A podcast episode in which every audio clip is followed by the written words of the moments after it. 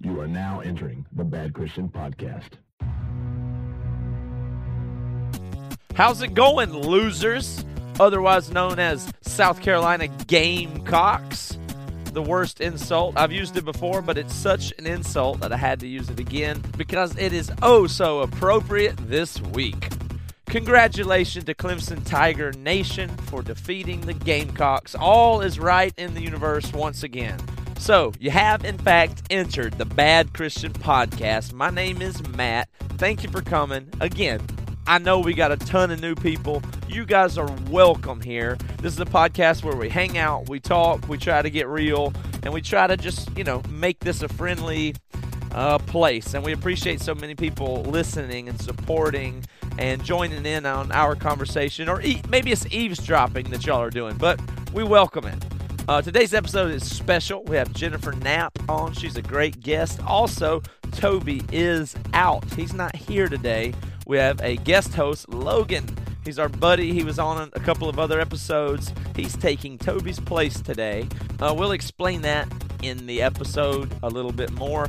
Uh, the biggest news in the bad Christian world today is we just announced and launched a crowdfunding campaign for our new musical artist, Abandoned Kansas. We will also talk about that a little bit in the episode, but go to badchristian.com right now. You can check out what they're about and find their crowdfunding campaign. Now, this is a big deal because we really need your support. They need your support.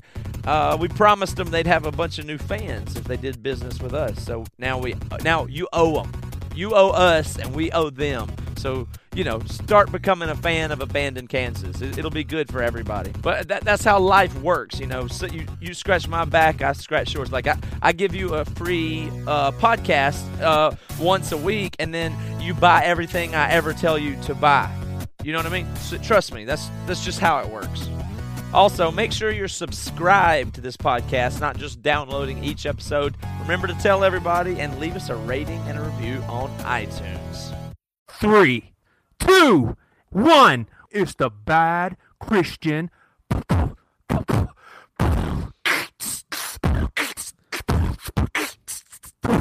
All right, this is where Toby's supposed to say, Welcome to the Big Christian Podcast. Everybody, except for Toby is not here. Sorry for the bad news, everybody. But Toby is. Joey, knock it off. Yo. All right, so yes, we are welcome to the Bad Christian Podcast. You're here with Matt, Joey, and Logan. Say what's up, Logan. What's up, everybody? Logan Kale. So, uh, for you old school listeners, Logan was actually on episode two. He's a old roadie of Emery's, a good friend of all of ours, and I know you're wondering what happened to Toby. We didn't kick him out of the Bad Christian podcast. Um, his wife had surgery. Uh, this, let's see, today is Wednesday. She had surgery Monday. And uh, wait, Two days should ago. I say those days? Yeah, that's fine. Two days Okay. ago, uh, Toby's wife went into surgery. She has breast cancer and is having a double mas- had a double mastectomy, Yep. and uh, that was on. You know, that was the, a week ago today as this comes out. So we're recording this episode here, and we've we've got Logan joining us instead of Toby. So Logan, do you think you can fill Toby's shoes here? No sweat. Logan, what is it that you believe that Toby brings to the show that you're going to try to fill? Uh, Toby is overall loud and uh, fairly obnoxious, and will stomp on somebody else's story or joke before they have a chance to deliver the punchline, making it his joke. So yes, I can do that. So you're going to be mean to me, Logan? I could be. I'm not ruling it out. Not ruling it out. So, do you, but do you think that qual those qualities of Toby add to the show? Because you're a fan of our show, aren't you? Oh yeah, Toby's been hilarious on the show. is he is he your favorite person on the show? I mean, I think that you guys are all favorites in certain aspects. Good, good. I appreciate that. So, Joey, you're there in Charleston with Toby. So let's talk about this for a minute. So, what is what's going on? Like, uh, I talked to you just on the phone yesterday when you were at the hospital. So, just t- t- tell us what's going on over there. Yeah, yeah. I um, I actually, when I was with Toby at the hospital Monday, I I kind of know how it is uh to be. Well, yeah, I mean, just being the central person that everyone's trying to get information from, which is is is Toby right now. People texting him, people calling him, people constantly asking, "How's Jessica? You know, what's going on? Can you give me updates?" That can get kind of overwhelming. So I think Toby and I we have a relationship to where he knows I've got his back. He knows I'm there for him. Like I just texted him a little while ago. He hasn't responded. That's fine. Like I just want him to know that thinking about him. And um, you know, Priscilla went over to their house a couple of nights ago and and helped Jessica's mom put the kids to bed and all that stuff. But when I was with Toby Monday, I mean, you know, it was just it was normal hangout. We we laughed a lot, cracked on each other and stuff. But you could tell. I mean, his mind was, and and he did articulate. I mean, it's it's a big deal. I mean, as we were talking, his wife was two hours into surgery where they were, you know, removing her breasts and uh, you know, as a husband, you're just sitting there like, I can't believe, you know, that's happening. Like, no, that, that's that's that- insane. Yeah. I'm surprised, and I saw a few emails from Toby and stuff. I didn't talk to him on the phone yet, but uh, I saw a few emails from him. He seems to be operating pretty normally, but typically anything like this is pretty crazy to Toby. He gets emotional and bent out of shape about stuff that is absolutely nothing. So Right. now that this is actually something pretty major, I was just curious how he is responding. You think he's just taking Yeah. it really seriously as the uh, male or as the the you know head of the household there for his family and everything? Yeah, I, I as as as well as I know Toby, I I guess um I I think he was giving me the the real deal. I mean, he was opening up and telling me just how weird it was, the thought of what's going on and um you know that he was struggling with some anxiety and everything, but like I said, it was a pretty normal hangout time. So it wasn't like he was shut off or, you know, wanting to talk out feelings or anything like that. So Well, that is really good. Uh, the only thing I really wish is that Toby was here right now because so he could make a joke and lighten up this really somber bad news stuff. So Yeah. Logan, hit Yeah, it. 'cause Say he- something mean or funny, real please. Well, none of none of us can really actually say a joke and not come across as an asshole. Well, Toby, Toby can do it, but Logan, I'll give you a Oh, shot here. No, Say Toby something mean. absolutely can do it. Like, remember when you guys were talking, you were worried about your wife not getting Yeah. back to you, and Toby was joking that she was probably kidnapped or murdered. I can't. I can't do that. Have you ever listened to the podcast, Logan, and kind of felt like you just wish you could chime in and say something? all the time. I think that's what makes people really like our podcast. I think is because we're so bumbling and stupid sometimes, or say weird stuff. Is I think people just are sitting there thinking, oh, "I wish I could correct them or call Yeah. them out on that." I think that's one of the things we've cultivated that I'm proud of. no, of. for me, it's the I want to comment on the Christian stuff. Honestly, I think like I'll give you a perfect example, and I know that Matt has. I brought this up with Matt several times ever since it happened, but this whole ridiculous thing about you guys not being able to ride in a car with a woman that isn't your wife because you're worried that's going to make you cheat. That is insane to me. So that's one of the most uh, that's one of the most outlandish things that you've heard us say so far. Is that It is the most outlandish thing I've probably ever heard. oh, I've Well, tried to Logan, explain what- it before. So what do you what do you say to the fact that a lot of husbands have put themselves in a compromising position and cheated on their wives? that's not a compromising position. I mean, like the example that you used that day was a youth pastor who was taking some girl home and he ended up having sex with her. Well, that's because the youth pastor wanted to have sex with her, made a little dirty joke. She didn't freak out, so then he went a little bit further. I mean, he was testing the waters. He had intent. If you don't have intent, it's not going to happen.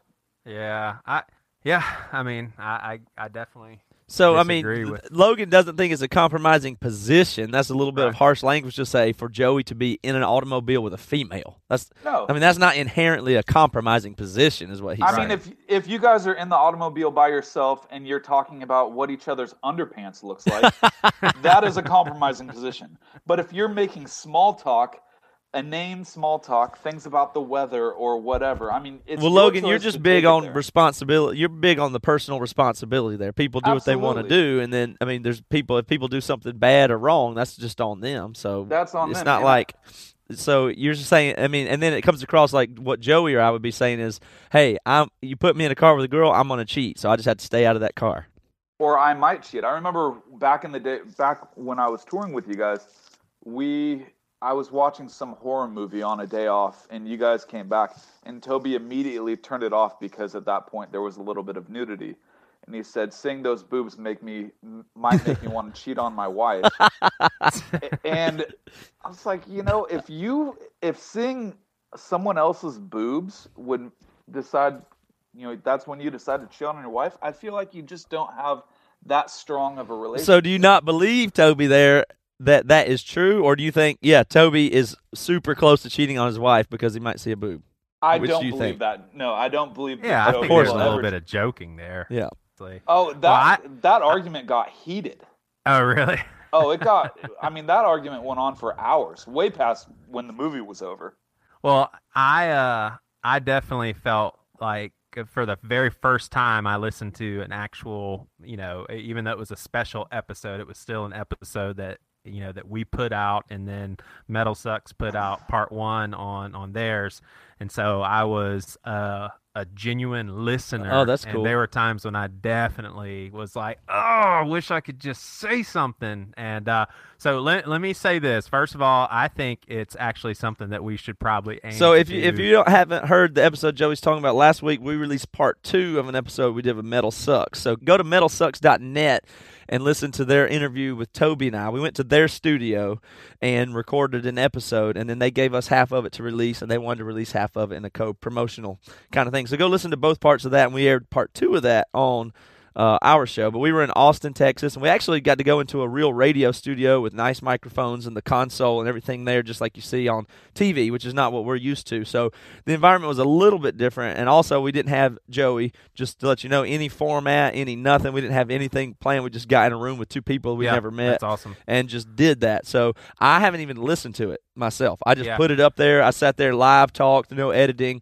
and so I was kind of nervous that I probably said some stupid stuff or missed points and all that kind of stuff too. So I hope that it was okay. I was a little insecure about it, so I didn't even want to listen back to it. I just Yeah. put it online and let people say what they want to say. Well, I definitely, uh, I definitely thought it was very good. I think we should probably do it regularly, like at least four times a year, just because I think the conversation was great. Logan, I, I want you to either type some notes here or jot some stuff down because I'm going to go down the line and I want to hear your thoughts on this stuff too.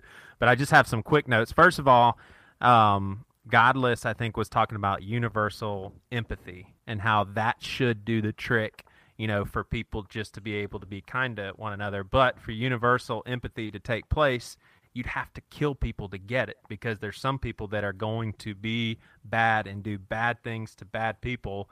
And so for you to really be empathetic towards some people that are victims, you'd have to act out in violence. Would that be okay?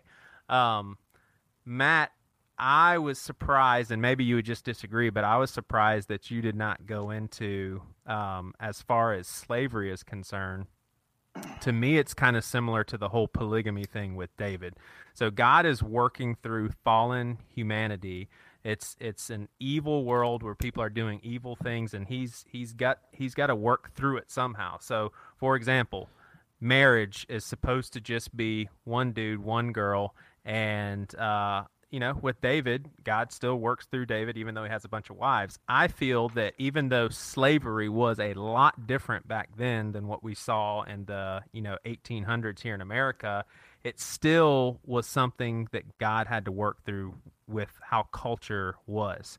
And I think that uh, one thing that you failed to point out, Matt, is that biblical teaching is actually what motivated slavery's demise.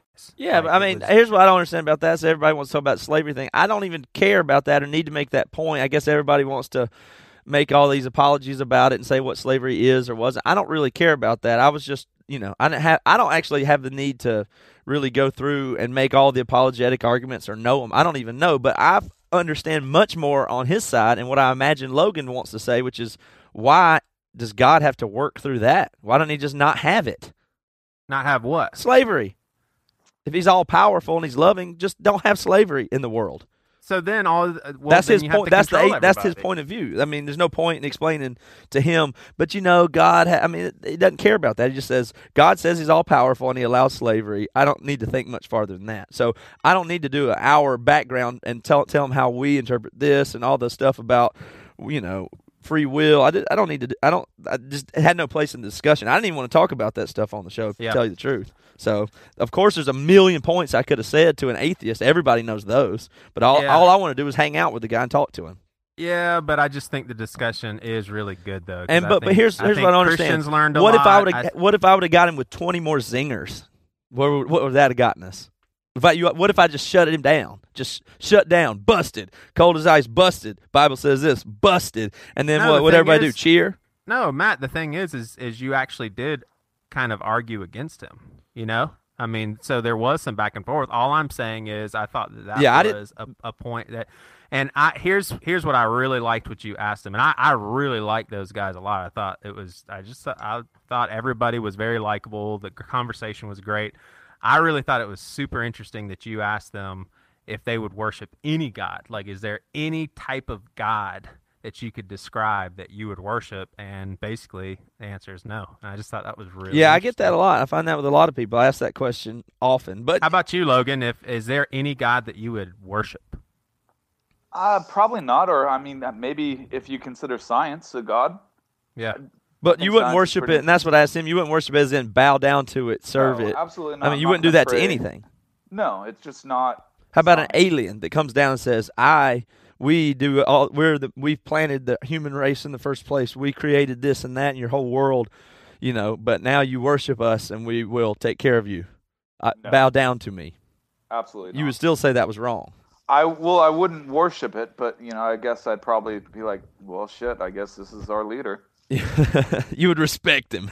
I'd- I'd so there might be a, yeah. a God that you would you would respect the dude, but not worship him. Yeah, absolutely. That's a good point. I think that's where people come down most of the time.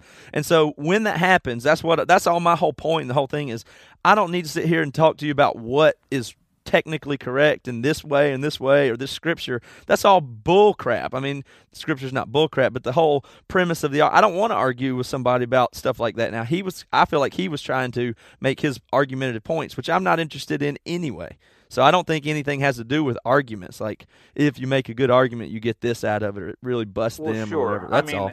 Because he's not going to worship something else. He doesn't want to. I, I enjoyed talking to him, and I, th- I think I just I like it. I like when people have strong opinions and are fun to talk to. It doesn't bother me, but uh, like I said, I would have been happier just to talk more casually than get argumentative. I just don't it really, I don't really enjoy that because it seems like more useless. I would like to talk more about his upbringing and things that happened to him. And Chuck mentioned on that that he had some really crazy stuff go down in his family. I would have liked to spend more time on that. That's Yeah. way more telling and way more a bridge to getting to real stuff that can actually, I think, make people change their mind or see what it is that Jesus does for me is when it when you're talking about me, not argumentative points. That doesn't do anything for me. Yeah. So, what did you feel like listening to it, Joey? Just this, just frustrated that you couldn't pipe up. Do you think we did a good job? Like, did it feel like our podcast to you? in some ways yes in some ways no i mean obviously we don't do a whole lot of those sorts of uh, you know discussions that's why that's why i disagree with you as far as your motivation not to go into all that. I actually think it's great dialogue and, and a because it shows atheists and christians hey you can actually talk to each other not get pissed off and maybe maybe not learn and acquire a different set of beliefs, but at least learn more about why someone else believes how they believe. And I just so I it was just great. So I mean, you like very, it. Very you like that getting into those apologetics and argumentative things. Yes. Now Yeah. I would not have liked it if you guys got super pissed off at each other because I'd be like, "Wow, that's ridiculous." I mean, why can't they just talk about it? But no, I Yeah. I think it was very exemplary of how people should be able to converse. But Yeah, I think mean, you would know, probably rather do that more on the show, and I kind of don't want to do that more on the show, even though I feel like we could do an okay job of it. I feel like it's just you getting the same stuff over and over, and it just Yeah. it's too informational kind of thing for me. Logan, Go ahead. what do you think? Um, I will admit that I tuned out.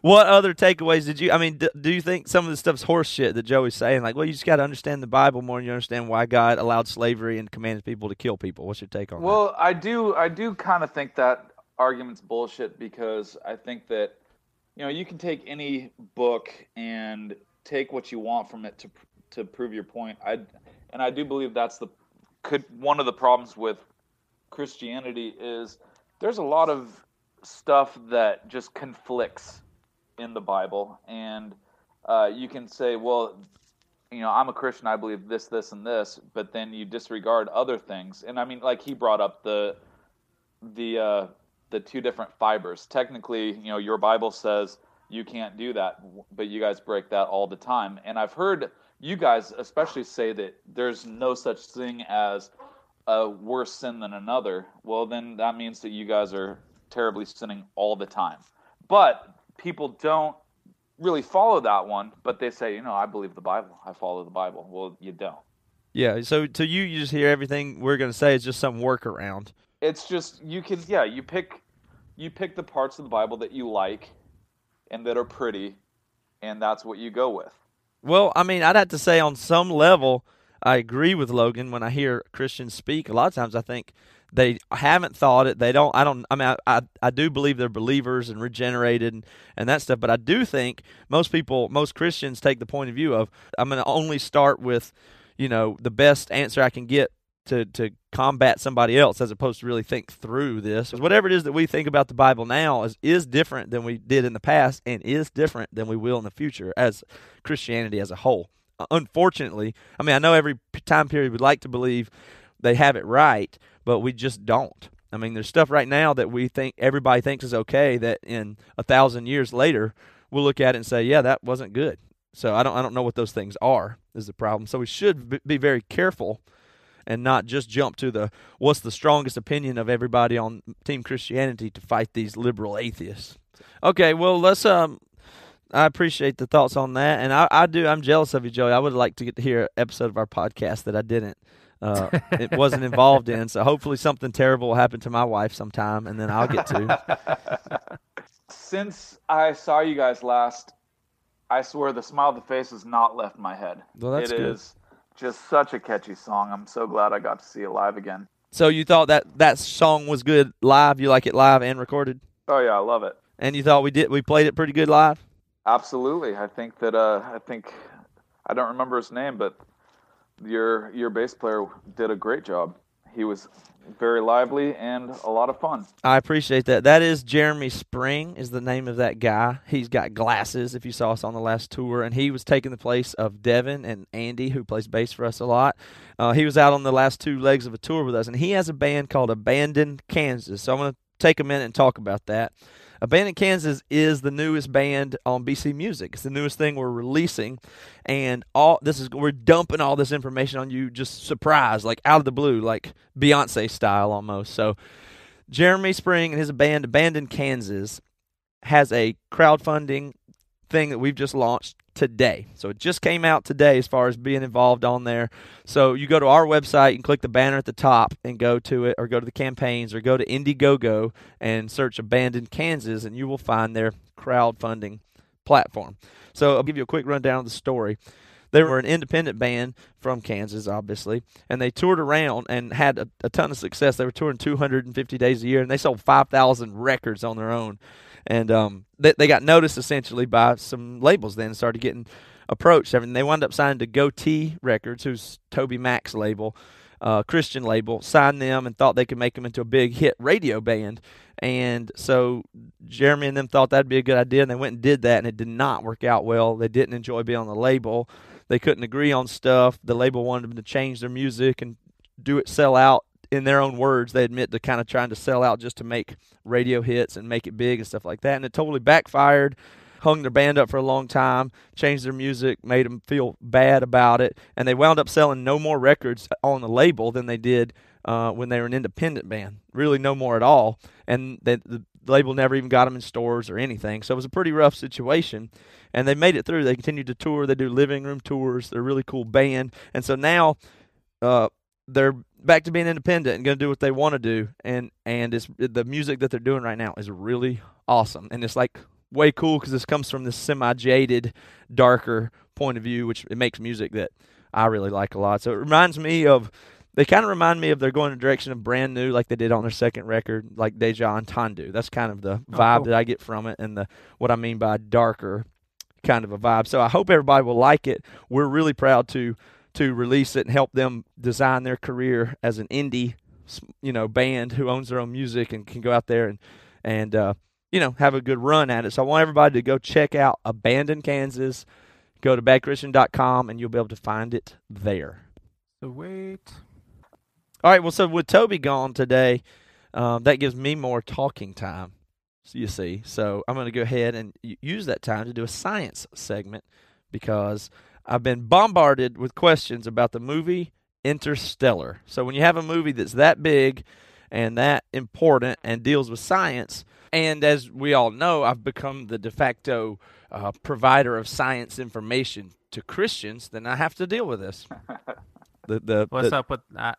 What's the deal with that movie? I haven't heard of it. what? You wait, what? You haven't heard? Uh, you, haven't even heard. You mean you of haven't the, seen it yet?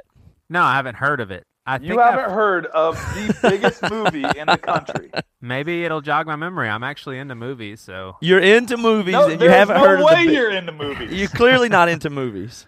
okay. Name a movie that's out. sorry, now. sorry. Name, if you're uh, into movies, name one movie that's out right now. Dumb and Dumber Two, There you go. What's the last movie you went and saw, Joey, at a theater? went and saw. Oh Yeah. my gosh. For somebody that's, into uh, movies. Well, I have four kids. I don't go see movies regularly. Oh, so you one, watch one of the tons last of movies at I home. actu- yeah, I watched Chef recently. That was really good. And I started watching Snowpiercer. Um, but then Priscilla and I got in a long talk, and I didn't finish it. But that seems kind of a cool movie. Well, anyway. Interstellar, Joey, is a movie about time travel and space, and it's a sci-fi kind of movie that's also a drama. People are way into it. People like talking about it a lot. So they asked me a bunch of questions. So we're gonna do a science segment, and also, I'm really thankful because my science segment has now been sponsored by people in the BC Club. So Joey, do you want to do you want to read a list of the people that have sponsored this segment today? Brought Yes. this is science. This this is science for Christians. Brought to you by who? Yes, uh, today's Science for Christians is brought to you by Lindsay Koch, Sean LeFleur, Kirk Dyer, Caleb Ehrenholt, Joshua Kelly, Charmaine Williams, hey, Charmaine Williams, Tyler Hoagland, Ben Geiger, Kevin Grote, Simeon Burns, and lastly, Matthew Niederlander. All Thank Uh, right. Joey, guys. did Charmaine Williams sponsor it twice? Why'd you say her name twice? Uh, just because she actually is someone that the guys have met at an Emery show, and I've kind of uh, talked back and forth with her on Facebook. So it was just a name that I actually recognized, and that's typically not the case with a lot of these people that are strangers to me. Yeah, thanks, Logan, for asking a stupid, boring question. I was just curious. Uh, here, let me ask another question. How do you spell the first girl's last name? Uh, K O C H. Did I say it right? That's Coke. Is it Coke? Yeah. Well, I definitely did not like saying cock for a girl's last name. you didn't like it, but you had to because that's all it could have been. Yeah, that's like that's like Toby's Niger story. Yeah.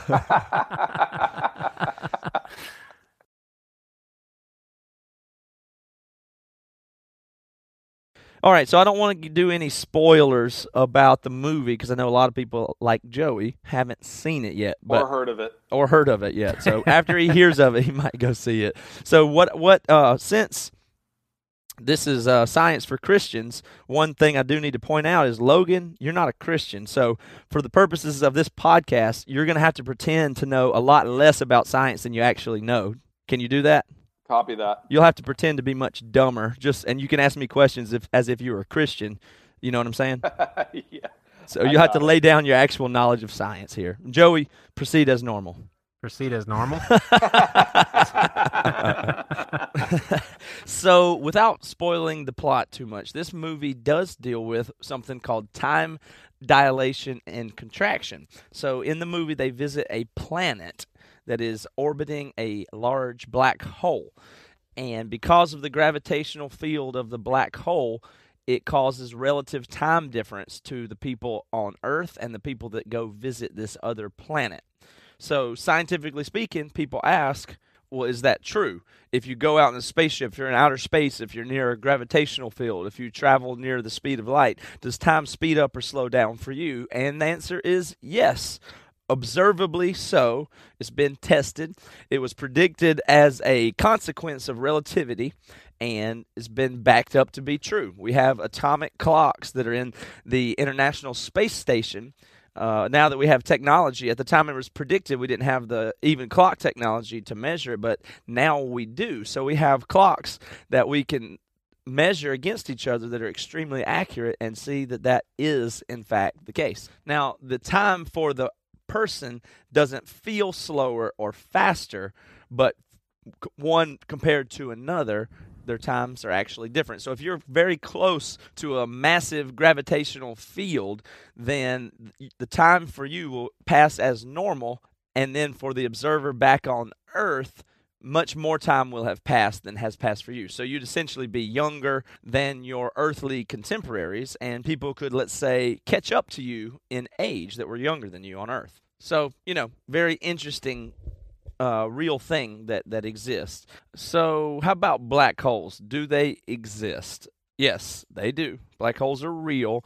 Uh, there are, in fact, black holes very close to us. The closest black hole is 6,000 light years away from us. It's in the Milky Way, it's in our very own galaxy. In fact, the our galactic center, the center of our galaxy, is believed to be a giant, supermassive black hole that our whole ga- galaxy spins and rotates around. That's about 25,000 light years from where we are. But what people want to know, and something that does happen, spoiler alert, in this movie, is someone goes into a black hole, and people want to talk about what happens in a black hole. What's in there? What could you find out? What could you learn in a black hole? What's on the other side of a black hole if you go into it? You come out somewhere else.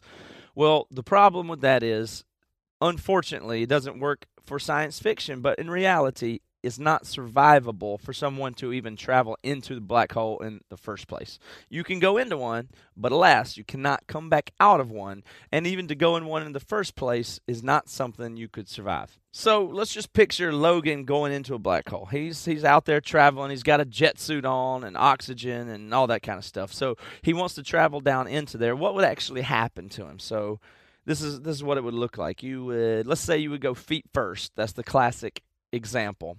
And you're just looking down at the black hole feet first and it starts to pull you in with its gravity. And as you get close uh, a force called tidal force would begin to act on you. And that's the same force that causes tides on earth. It's pulling the water from one side around you know toward the other side because the gravity is stronger on the side closest to the sun than the other side. So in this case, the gravity is so dramatic and pronounced that it would pull more on your feet than it would on your head, even in the six feet difference apart. The amount of gravity would be very, very profound, and it would start to pull you and stretch you way beyond what your body can handle. This actually has a term, it's called spaghettification believe it or not. But that's is exactly what would happen. You would start legs would start stretching out, and it would be pulled into a longer and longer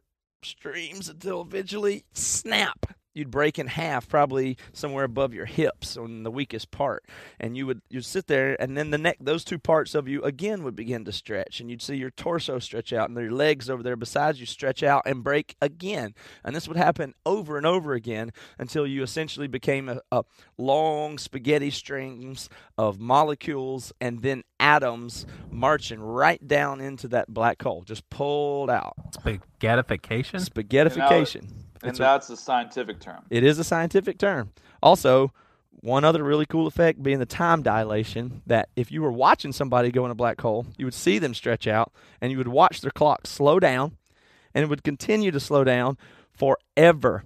And you would never, time would be real for you if you were go, the one going in the black hole. But if you were watching Logan go in the black hole, he would appear to never go into it. He would simply Slow down. Oh slow my down, God, slow Joey! Down. Stop breathing so hard. Are you being serious? Absolutely, I'm hearing it just. hey,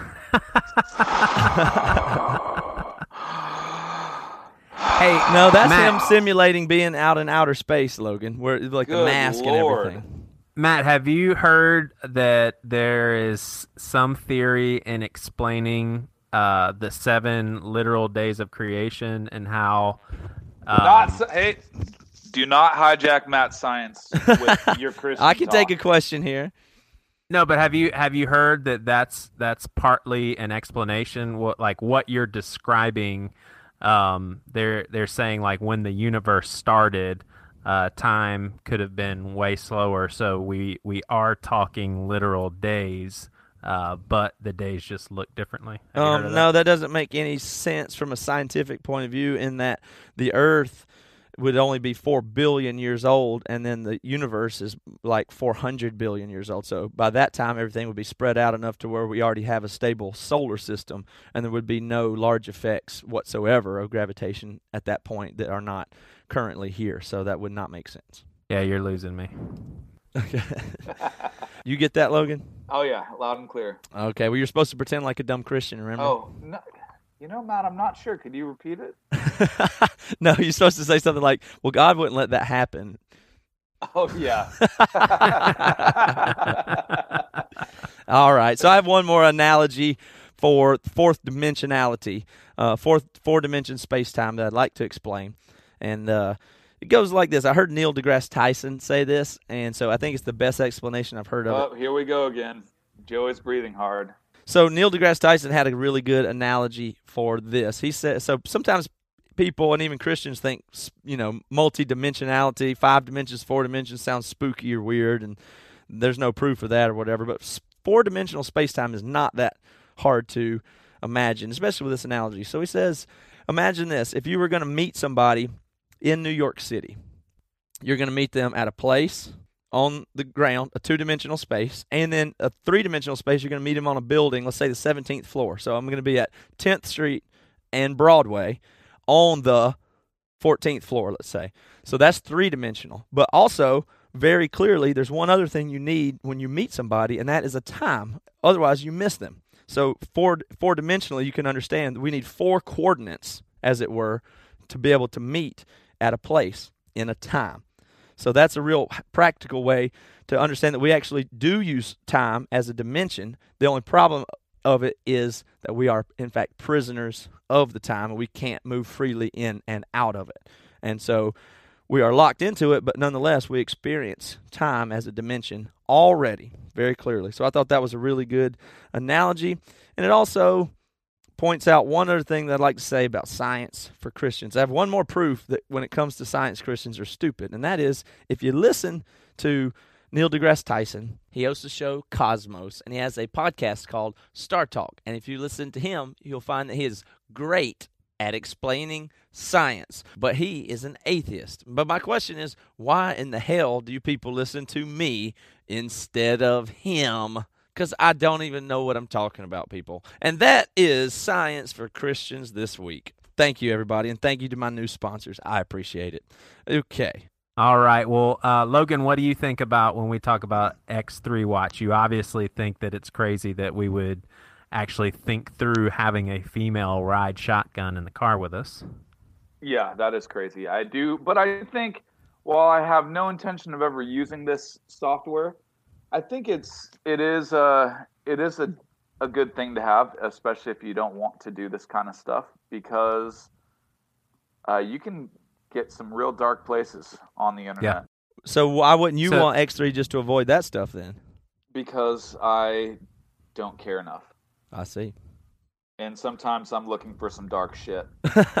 Gotcha. Well, if if you don't know what we're talking about, X3 Watch is a computer software program put out by Triple X Church. Uh, Matt, Toby, and I use it, and we're accountability partners with each other through the software. How it works is uh, you can go to x3watch.com forward slash bad Christian, get half off of the premium subscription. What you'll do is you'll download it on your computer, determine who your accountability partners are, type in their email addresses. Then, anytime you go on a sketchy website that uh, could be pornographic in nature, it'll either be blocked uh, if you have the premium uh, subscription you can't even get to it. But in addition to, th- to that, your accountability partner will get an email uh, letting them know that you went there. So it's just it's it's a great system if you don't want to be looking at porn and you know that at some point you will want to look at porn. So uh, we use it. It's great accountability for us. Uh, go out and get it, and we do appreciate Craig Gross and the uh, Triple X Church uh, folks. And uh, thanks for partnering up. That's right. us. So go to x3watch.com forward slash bad Christian. And if you go there and tell them Matt, Toby, and Joey sent you virtually, then you will get 50% off of that software. And there's also a free version. So please go pick it up today. We're big supporters of it. Thank you. Okay.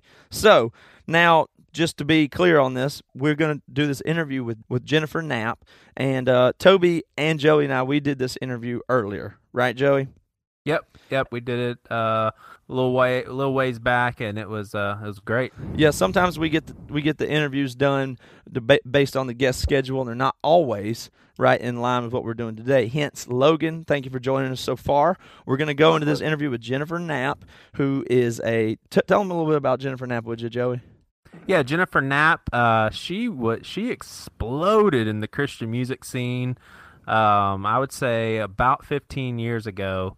Uh, just a huge artist and uh, sold a lot of records. And uh, what was going on behind the scenes, a lot of people did not know. But uh, she started to um, question her sexuality and uh, actually came all the way out of the closet. Um, and so that's honestly a a huge topic of discussion nowadays in the church. It's an issue that uh, heats a lot of people up for some reason, and uh, we talked to her about that as well as her music career, and uh, she's actually just a, a darling to talk to. So uh, stay tuned. All right, we'll be right back with Toby, Matt, Joey, and Jennifer Knapp. Whoa, whoa, whoa, whoa, whoa, whoa, Logan, Joey, did y'all know Copeland put out a new record last week? If you find yourself here on my side of town. I Pray that you'd come to my door.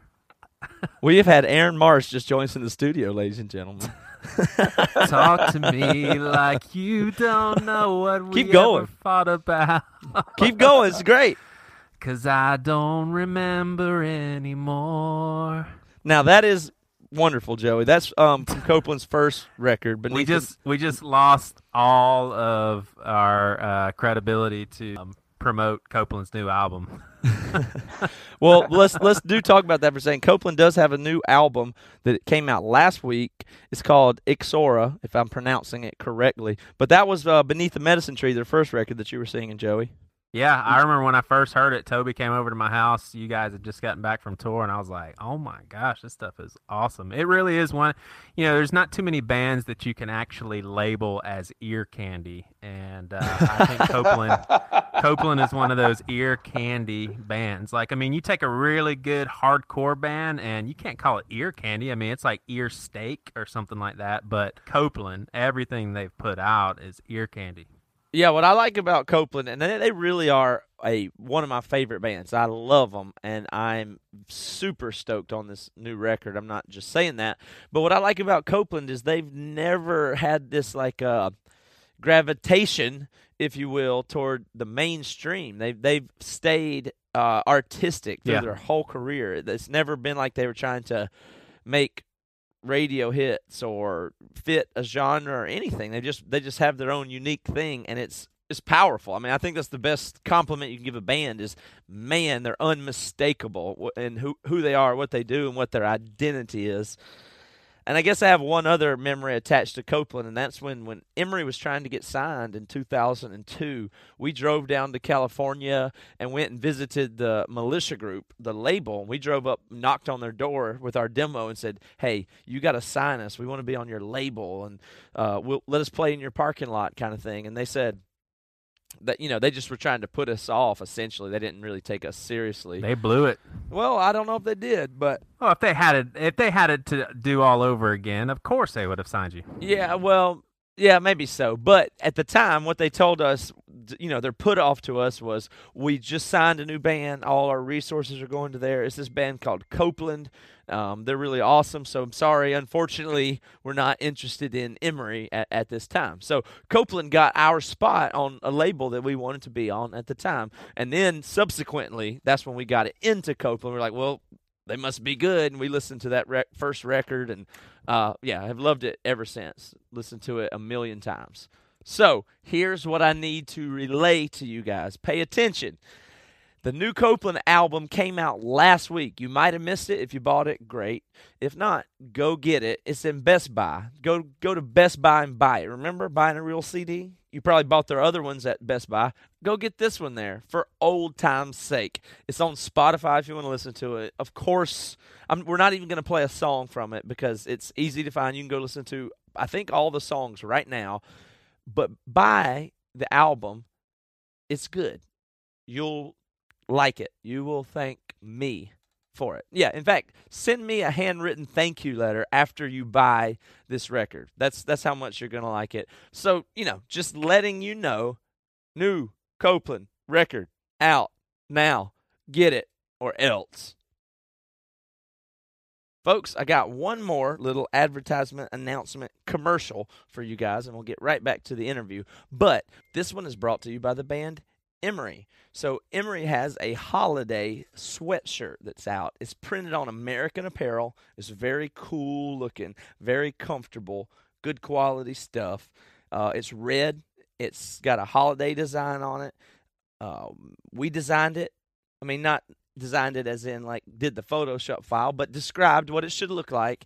And we'd love for everybody to pick one up. And we're going to give a discount for these people like you that listen to the podcast. So if you go to badchristian.com and find the store, uh, or you can find it on our Facebook, you'll find the sweater. You get $5 off if you enter the promo code Xmas, X M A S. Xmas. So go into the promo code there, pick up the Emery sweater. It would make a great gift for your girlfriend. I think your aunt would look awesome in it. Your weird uncle would be it would be amazing present for that guy. Trust me, he will love it. And yes, people have been asking the proper etiquette is after you get this sweatshirt and or you give it away to somebody you should in fact send me a handwritten thank you note like a thank you card from a wedding gift or engagement gift or whatever. Yes send me a handwritten note to thank me for you know hooking you up with this shirt and the discount on it. I'll, I'll be waiting. I'll, I'll, ch- I'll be checking the mail for the thank you notes so thank you guys. All right here we go. Let's get into our interview with jennifer knapp Awesome. Jennifer, my wife, is really excited about this. She was big into your stuff in college. So Now, how come it's always the wives? I don't know. I don't know. I don't know. I don't that, know. do you always find that, Jennifer? Is that the way it always is? I, I, it is that way a bit. Although I have been like a celebrity hall pass for a couple of men, but that kind of got ruined when I came out. Well, I was thinking about that today. I actually was listening to some of your music, and I was thinking like, I, now don't get me wrong. like, I I I want to say Yeah, thi- yeah, I, well, I want to say yeah. things well and not. I don't want to offend anybody, and I'm very very good at offending people. But do you do you think like listening to your music? Do you think that you might ha- be like a voice and uh, like for women? Like, do you think they respond to like, man, maybe some the way you sing and the honestly, when I was listening to it, I just uh, the music today. I was just riding around in my car, and uh, I was like, you know, th- it, it. There's a confidence there that I think maybe sometimes uh, s- some people don't, and that's men and women. But I wonder, do women really respond to that because they feel like one of our own? I hope that's Yeah, not I mean, he- offensive. no, does no, that, no, does that make sense? here's a Let's let perfect Jennifer- example. Just let Jennifer answer. And I think you know it's fair enough. You know, I I I have most of my the people that I listen to happen to be women. Not to say that there aren't you know guys in there, um, but you know I I think women do tend to listen to a, a very pretty heavy volume of music. I could be wrong about that. and I'm sure there are plenty of chicks out there that would say they'd raise their hand that that's just not true. But you know, it's never bothered me. You know, it's it, at the end of the day, I go to a show and it's it never feels like a fem fest. You know, there's dates come and guys enjoy what you know enjoy the music equally. But Is there a it, never festival? really is there me. is there not a festival that exists called FemFest? Because we could start it, be like Woodstock or one of the- you know, FemFest. and absolutely no men allowed. Right. But you know, as a, as I'm a like kind of sexual orientation advocate, you know, I try to not kind of segregate people based on their sex. So. I see. Yeah, like when my wife puts in Indigo Girls, for example, there's almost like a female power element to it. It's like, and I, I don't even think she necessarily says this, but it's almost like I think a lot of girls rally around that band because I think what Toby was trying to articulate, you can't necessarily even put a finger on it, but it's just like this unsaid, they're speaking for the girls. Well, now, I'll I have it heard. Well, I was going to say I'll flip it on its ear. I mean, guys do the same thing. I mean, Oh, yeah. totally. Oh, yeah. Yeah. dude's totally like rocking it. You know, I I pulled up to a stoplight the other day, and some guy was like blaring death metal or whatever it was. And I look over, you know, and it's just like this just white dude sitting there rocking his head in his, you know, Toyota Camry. I'm like, right on, man. Whatever floats your boat. and he and he thinks that Sully from Godsmack is speaking for him. Now, Jennifer, a second ago you made a joke about how you said you're a lot of men's celebrity hall pass until you came out. Have you, since you've come out, have you ha- no, had a big shift in your fans, like male, female, or or the fan base in, in as a whole? You know, ironically, I would tell you that I have a more equal fan base. Okay. Um, uh, it, as far as you know, people that are coming up and you know t- telling me their stories and telling me like why the music, you know, why they've been fans for so long. And so I don't know why, but uh, I have a lot more men this time around than I used to, um, or I would tell you that I used to. But you know, it's not like I've got a graph and I'm keeping the statistics on it. It just it seems like it's a lot more ordinary and equal actually um, than back in my Christian music days. It seemed fairly segregated in you know just Christians talk to me about the music and predominantly females, and now I have you know Christians coming up to me and talking about their faith experiences with music as much as atheists coming up and say I really like this stuff or you know different religious denominations and guys and girls white black it's uh, for me I'm really actually enjoying getting access on a mainstream side it's there's a lot more diversity in the Yeah. people that I come in contact with and that I've you know may have always been fans but or maybe you know feeling like I'm I'm showing up in places that better represent where they hang out so So before you took your hiatus, you were doing, like you just said, Christian industry, Christian scene stuff. So you were doing just the biggest, most mainstream kind of Christian events and crusade, big type things, weren't you?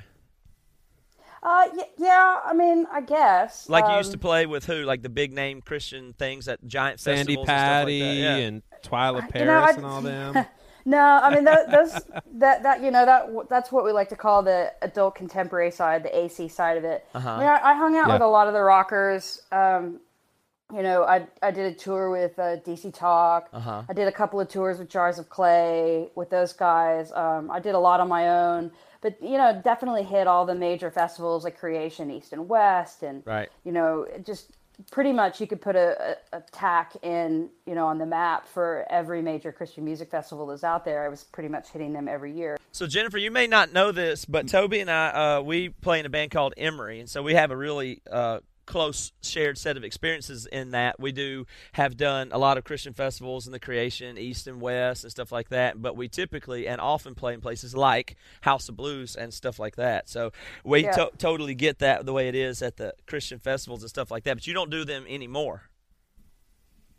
Uh, you know, no, not as a habit. Uh, I mean, largely just because my music just doesn't fit the genre. I mean, you wouldn't expect to see, you know, a mainstream artist going into this festivals. Um, and and the music that I'm playing right now isn't like overtly spiritual in you know the Christian language kind of set of words Right. and usage. Um, Are you so glad to not do that- those festivals anymore? To be in that scene? I don't know if I'd say glad. Um, I think there's a couple ways. You know, there are a couple ways to look at it. You know, I mean, professionally, it just doesn't. It's not my marketplace. Yeah. Yeah. It's it's just not the conversation that I'm having. But that's not to say there aren't exceptions to that. Um, there's a new festival that got started up a few years ago called Wild Goose Festival. Um, that's running in the south and like in the mid south, and um, I think they're trying to start another one toward the west coast side of things. And you know, they they were one of the first f- festivals. Well, maybe two or three years ago that asked me to come in and play, and I was like, "There's no way in hell I'm going to go and play some Christian music festival." It's kind of was my response at the time, and I was still kind of really nervous about jumping into a room just full of fanatic Christians that had a comment to make about me. Um, but they they re- they really wanted to be a part of the conversation of sexual orientation and I was like, I don't know. I was I was just still really kind of not knowing how I was going to fit into this space, trying right. to you know is looking at my artistry in the past and looking at it now and going, well, you guys have thrown me out and I've kind of thrown myself out. So what what am I doing here? But it's through invitations like that that actually turned out to be really helpful for me. I mean, I've gone back to Wild Goose a couple of times and still entertained going every once in a while um, just for fun. And I've, I've had some really amazing conversations there and been able to just be an artist there. What I was going to ask is so since you're you said now your lyrics aren't as spiritual, but so what got you into Christian music in the first place? Why go that route as opposed to just less spiritual in the beginning? Um, yeah, a little bit of it's just kind of wrapped up in the history of how I got to doing like the singer songwriter thing. I mean, I, I, didn't really have any aspirations of doing that. You know, I didn't grow up going, "Hey, I want to be a rock and roll star." Um, I the, just kind of the the worlds collided for me with the fact that I kind of played guitar over here and not very well, and I wrote poetry uh, over here and not very well, and then I had this faith life, and and then I got got involved in the church, and those three things kind of bl- blended and merged together. I had no idea that Christian music existed. I was just writing songs about my experience at the time. And so, you know, my friends just kept saying, "Oh, play this and play that and come play here." And before I knew it, I'm, you know, basically touring around and was an independent artist. And it's like, wow, this is pretty good. You know, I'm really enjoying that. And and got, you know, eventually signed with Gotee Records. Was, and uh, I did a lot of churches. Yeah, a lot of regional churches. I, I, I got my start. I was in Pittsburgh, Kansas at the time, going to school, and I just started paying my way through college by hanging out country churches to uh, doing a lot of work in Kansas City. There was a Christian coffee house up there at the time called New Earth Coffee House, and groups like Hoi Polloi and Sixpence None the Richer and the this Dakota Motor Company and you know. Whoa, those are old the, school names. I like that. You know, Don and Lori Chaffer were basically the the, the you know the poet laureates there on site um, of the Don and Lori Chaffer of Waterdeep. So, I mean, I, I really got into seeing a lot of like some amazing artists come through in Kansas City and playing and, and, and exposure that way. But I had no idea like this whole um, kind of just system was in play, like concerts that that was just so far ahead of me that I really didn't even understand it until about a year or two into it, just how how much of a career path this really was. Yeah. Hey, you know, Toby and I were talking. We, you know, read some articles and interviews that you uh, did uh, over the years, and some recent. And do you think that a lot of your audience that was listening to you and kind of putting you on a platform and just loving you and all that sort of thing, if they knew uh, the the unique person that you were and the the type of thinker that you were, do you think the same people that were cheering you would have crucified you? You know, uh, metaphorically, as far as just like, oh wait, she's she's totally not our hero. We don't like her. She doesn't believe this, or she doesn't believe how we believe. do you feel like people thought something about you that wasn't necessarily true? Um, before I even get into that, let me just put the sexual orientation thing off the stage because yeah. I think there's there's a lot of question. I think a lot of people have that you know that I, I quit Christian music in, in reference to my sexual orientation and that I harbored right. the secret. And right. So that really question. Ha- yeah. That question has nothing to do with the sexual orientation, yeah. but more more about just how you thought about God yeah. and how your relationship with the church and that sort of thing. Yeah, and I, and so w- with that being said, you know, I, I, was a relatively new Christian as well. Um, by the time I did my first record on Gotee, I think it was like '99 or something. I I'd only been a Christian for you know maybe five years. Yeah, and and was becoming a young adult as well. So, you know, my experience in the church, my theologies are evolving. You know, I'm I'm having I'm not just being taught, but I'm now, you know, compiling my own Christian experiences on top of the teaching, and those modify and change. You know, you kind of grow up and you move away from your parents, and you desert, you know, you kind of develop a personality of your own. One of the stories I actually tell in my book, Facing the Music, was kind of on in the piece. This young girl comes up to me and hands me a CD and says, "You know, thank you. Your music saved me from a life of homosexuality." And I said, "Nothing." you know, and, and you know, wow. I, I, just remember vividly at the time just this just terrible feeling in the pit of my stomach because I wanted to go, oh, darling, it ain't saving you from nothing. And I don't know why I thought that. You know, Yeah. at the time, I didn't really have a firm grasp on any kind of theological concept other than just everybody that I saw in front of me. I wanted to, to have joy and peace and know that they were loved and affirmed. And I didn't do anything at the time, and I wanted to. And things like that kind of kept happening. Not just sexual orientation, but you know, I, I saw friends kind of get kicked out of their churches for one sin or another, or not being what you know their social group thought the expectations of Christians were. And as I traveled around and seen so many different kinds of Christians, I just became really frustrated that you know it's really diverse experience and the idea that it was just cookie cutter and that everybody was great and holy and wonderful or didn't cuss or didn't drink or didn't smoke and we're all virgins and just kind of on and on of these superficial things that it, it made it really hard for me to feel like I could communicate on the level of artistry that I, I'm comfortable in communicating, just real and down to earth and gritty. And and I mean, I'm pretty conservative at the end of the day, but I, I, you know, I always wanted to be re- real, and I always felt like a bit of a disappointment when I went up onto a stage and I didn't say "Yay, Jesus" to get the crowd going, because the crowd would be like, Right. "Come on, just say it, just say "Yay, Jesus," and I'm like, I'm not doing it. Like, Right. it's not the way I roll. But um, so I did get frustrated with that. Yeah.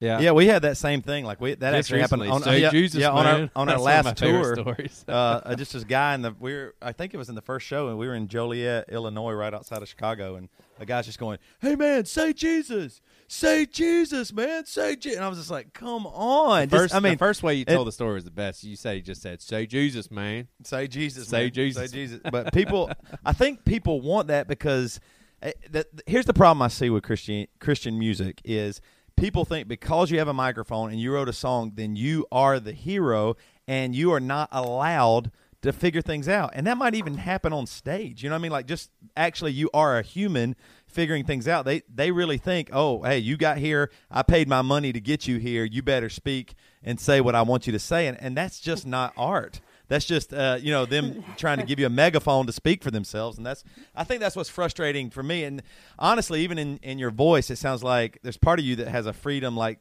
the idea of playing uh you know whatever it be house of blues or something as opposed to a christian festival there's some freedom in that which seems so strange to me there should be freedom at the christian festival as well but there is a freedom of hey there are people here at this house of blues and they might do anything but at least i can be me here you know Yeah. Well, here, here's the point where I, I tend to surprise people because I'm going to be a little bit of a counterpoint and spank you a little bit. All right. Is, is that you know I think it's really easy in those times that we feel uncomfortable in that environment envi- environment right to criticize the the necessity of that environment.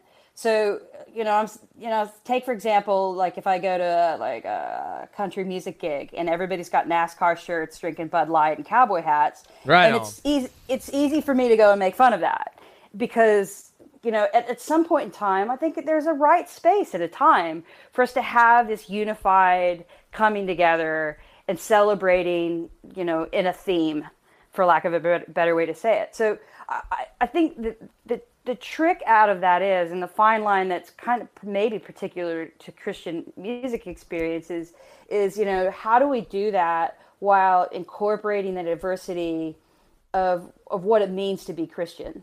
You know, and it's it's not always cookie cutter, and it's not always easy. And we, you know, I'm I'm sure when everybody assembles next summer for Creation Music Festival, that there's not just evangelical Christians there. There'll be mainliners, and there'll be fringe people, you know, fringe denominations that you and I will probably scratch our heads at. But the the challenge, I think, in any artist, and uh, that to me has that I gravitate to the, the kind of art that creates a commonality is is kind of the challenge. Like what what is it here with the diverse group of people that have come to this place or listening to this person or this message or this moment? What is it that we can all universally share right now? And to not you know, even though that there's one or two people that maybe come to that and don't feel comfortable, that's a real challenge. And and for me, like stepping away from that place was part of that. Like I didn't, I just didn't feel comfortable in that, and I didn't want to fight that anymore, and I didn't want to be disingenuous in it either. So I, it took me a long time to figure out, well, what is it that I really want to say, and how can I see my difference in that and not be angry about the differences that I create? Yeah, I think I think I think I handle it a little bit worse than you. I think what you're basically saying is that you're a lot nicer person because uh, two on nights the after. outside, only on the outside. On No, the inside, I just do all my processing on the inside. well, well, well, what I'm saying is though, if you are able to give somebody enough grace to let them say, it, like you, uh, it, I, I, on opposite of you, don't uh, like it when people Toby say falls whatever they want to say. Well, uh, two nights later, in another place, a guy started saying the same thing, Uh-oh. and I just couldn't take it, and I said. I said he, he was saying, "Say Jesus, man, say Jesus." Another, this is a whole other show in another city, and I said, "Man, I think you just want me to say Jesus so you can have somebody that like you can believe." Like I, will- I will be encouraging your faith. I said, why do you need me to say it? Why can't I mean you say? And in fact, Matt said, uh, "Hey man, why don't you? Uh, here, here's ten seconds. You say it right now." And I put the mic in his face, and he couldn't say anything. He didn't say anything, and I felt. Then I had to apologize because I felt bad because this guy's just trying. It And had I, a little I know bit to hard. do with the fact that there a thousand people there well, watching. Well, I know it's no, there wasn't a thousand people, but I know I know the guy's heart. He just wants people to maybe know Jesus. Okay, I understand that, but I do think there's a place and a time, and people paid a lot of money to see us play songs and to perform what we think w- the way we think we should. And so I think in that setting, it feels just so uncomfortable because I mean it's the same thing as if somebody's going, "Hey man, say veganism is good. Say be a, be a vegan, be a vegan. Say veganism is good, man. Veganism is We healthy. get it, we get it, You we get it. I'm- I'm- I'm- but yeah, so you get it. My point would be, what are you trying to push? Right. If you have to push it that hard, it probably doesn't seem that real. I think there is a real sense of hospitality that we forget when we're disappointed by somebody not being wholly what we we think that they're going to represent for us, and you know that's that's a really difficult space to be in. But the the kind of the space I always kind of go back to anytime I I kind of take that stage or think about you know what the impact is when I'm in a in a public space is just you know how can I be a person that is hospitable to the diversity of people that I meet and how can I encourage that person to be who they are? Um, because uh, for me, that's just one of the things that gets me up in the morning. Every time I go out and meet somebody, like one of uh, this is another gay example. Sorry, but like a long time ago, I- I had this idea in my mind that any surviving gay Christian would have only done so because they were willing to wash their hands of evangelical Christianity right? Hmm. So if you're a gay Christian, the odds on are that you weren't going to be an evangelical or a Pentecostal or anything like that. Mm-hmm. And because that's just what I thought that was working for me. And and then I met this guy who this you know just had all the Jesus talk. He was like, "Bless you. I'm here to tell you that I, Jesus loves you and I love you and I'm gay and I'm preaching and I'm evangelical." And I was like, "What?" He said that, and I'm gay. Yeah, and yeah. I'm preaching. Yeah, yeah. And I was, I was like, this guy's a sap. I hated him immediately. I was just like, I, I didn't want to be around the guy. I didn't want to hear another word he had to say. And he's my friend now. Like, and it's, I don't know why he just keeps pestering me and kept showing up to shows. But, um, but he, he taught me a really valuable lesson that, you know, whatever, whatever I thought that he could have been by the labels that he chose to, to, to present himself to me, I had to still wait for him to tell me that story. And Yeah. it, it took a long time for me to kind of realize is- realize that the uncom- the discomfort that I had about who he was was more my own issue than it was of his. He's very comfortable. He's an evangelical. He preaches. He wants people to know Jesus. He's a drag queen, gospel singing. You know, he loves it, and that's his story. And there's a real beauty in that. I mean, he literally is leading people to Jesus. Well, he's And a they- unique Jennifer, person, how how that's for sure. important? Yeah, Jennifer, how important is the conversation? Because there's a lot of people that would hear what you just said and say, "Well, no, he's he's not a Christian. You can't you can't say both of those things." Those people that I'm referring to, and I'm I'm not trying to uh, be a jerk or say anything demeaning to them, but I just don't think there's anything that you could say right now that would convince them otherwise. How important is the conversation? Because there's a lot of people listening. They're like, "Oh, Jennifer Knapp, I kind of know her story. I hope they talk about uh, her being a lesbian and her." Whoa, whoa, whoa, whoa! claiming cor- Jennifer, you're gay? yeah, sorry. What the hell? Y'all didn't, what the hell? I, Just kidding. Right here on Bad. I, what better time to come out than on BadChristian.com? So what? How how important is this conversation to the church and and and and what context should it be have? I mean, do you, do you think, man, we just need to talk about it as much as we can because it's it's super important? I believe the conversation is extremely important, but I don't necessarily know uh, exactly how to go about it. Yeah. Oh, yeah. Like I do. Um, I, first off, I'll say that I, I, do think the conversation is important.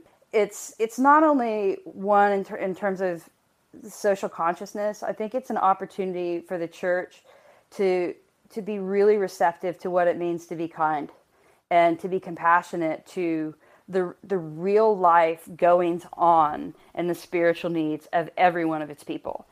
Yeah. Um, and that may not always be in the way that we imagine it to be. It may test our theologies to its limits. However, you know, I'm a fan that that's that says that our theologies are what we create to be able to identify who we think God is. It's not something that's been handed down to us that says this is the theology of Christianity. I mean, there's it's it's wide and it's diverse and it's based in part by the experiences that we have and the vulnerabilities of the humans that tell that story. So I think, you know, personally, I would say that our, our, our, faith communities that are getting in touch with this are starting to realize that this actually isn't just an LGBT conversation.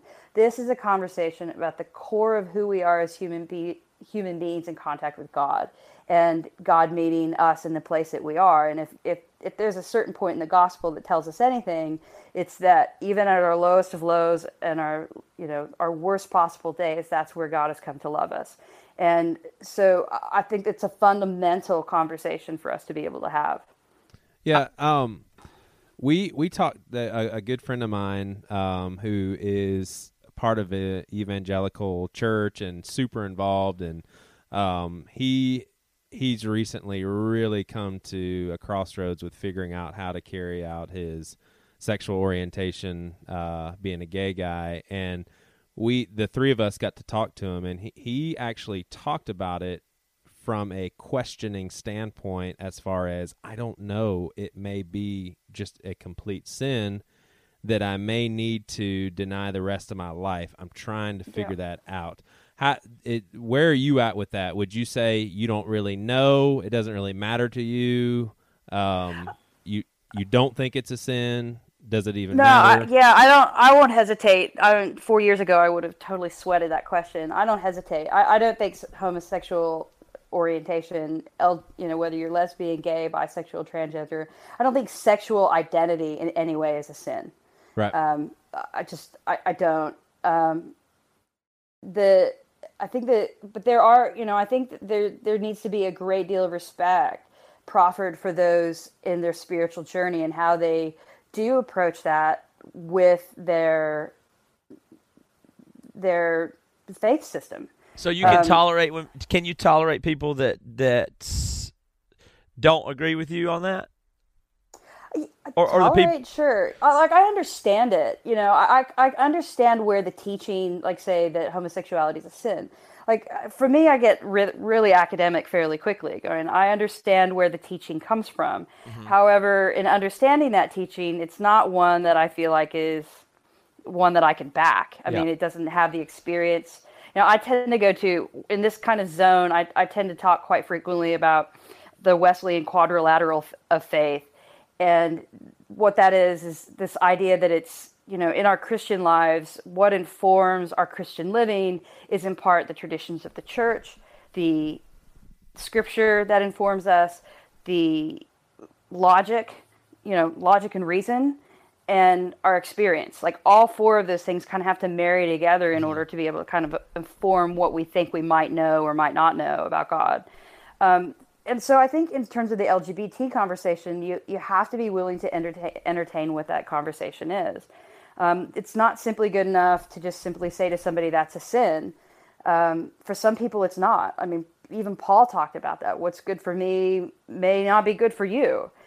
Um, but ultimately, for me, sin is something that separates us from God. And if you listen to the experiences of LGBT people who have kept their faith, one of the things that you will hear is it's the spiritual process of getting to know oneself, being willing to be accountable for oneself.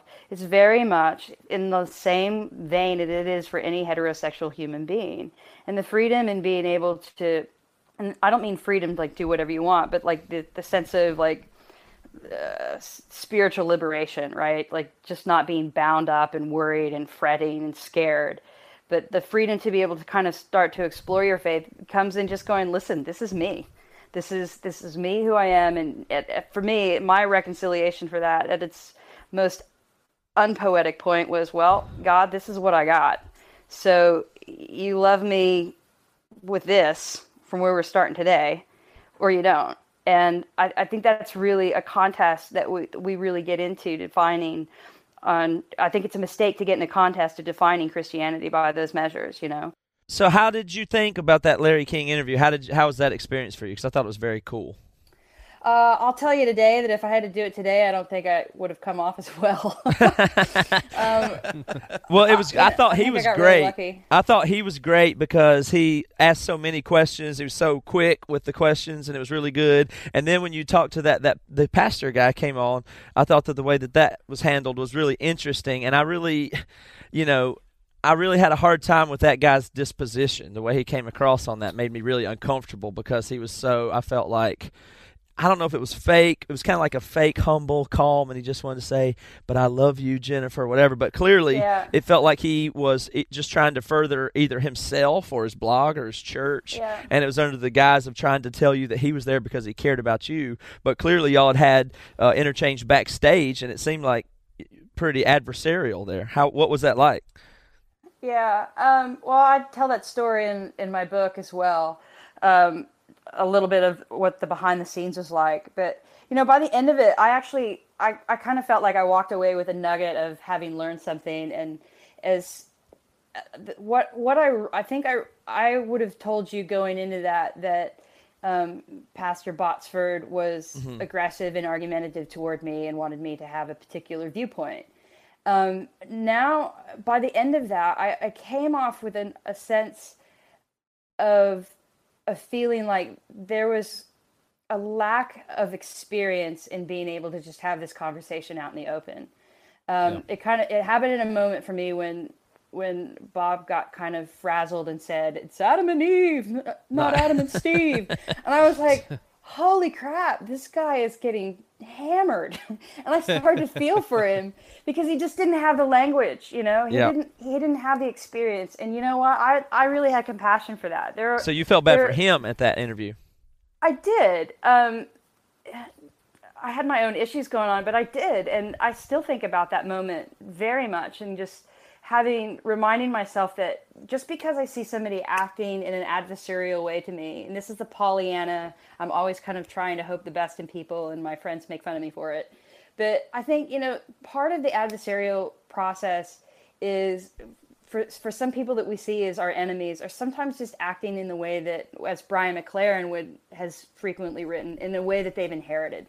Uh-huh. They've, you know, this is something an LGBT conversation where we where you know where we commonly hear from a church leader that homosexuality is a sin and you need to repent and you know that kind of language is is one that hasn't been practiced in any other way but that. And now that we're starting to hear the other stories of lgbts that are actually in faith positions that are actually pastors or teachers in divinity schools they're you know they're deacons they're clergy members they're alienated and lost and lesbian and bar singing praise and worship songs who knows but we haven't had we're just now getting into that experience we're just and that goes back to your point where i think it's so important that we actually do engage and we get a lot more comfortable because we need to get a lot more familiar with what it is to have this conversation Yeah, I, I think the thing is, is it, I think you're exactly right. Is uh, okay as far as homosexuality or being gay, that's just one of the big ones in Christianity. We've all been taught, hey, that's one you stay away from. You don't, you know, you you you don't cheat on your wife. You you know,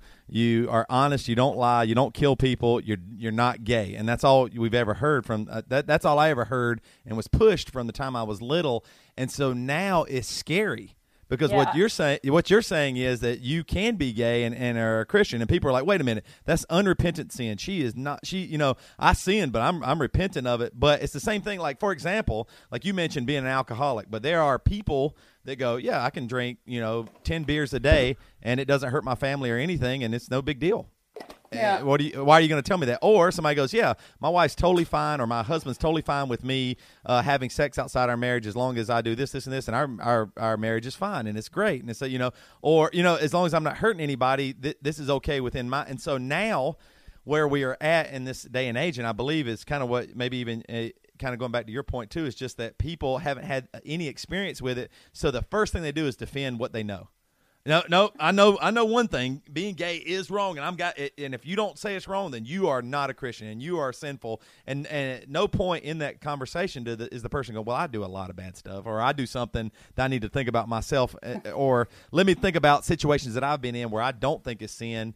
And That somebody maybe else I can, does, yeah. Maybe I can meet you somewhere. Yeah. You know, we can meet somewhere as humans. So your partner now is your first uh, person you've been with uh, the sexual relationship you've had with as a, as gay.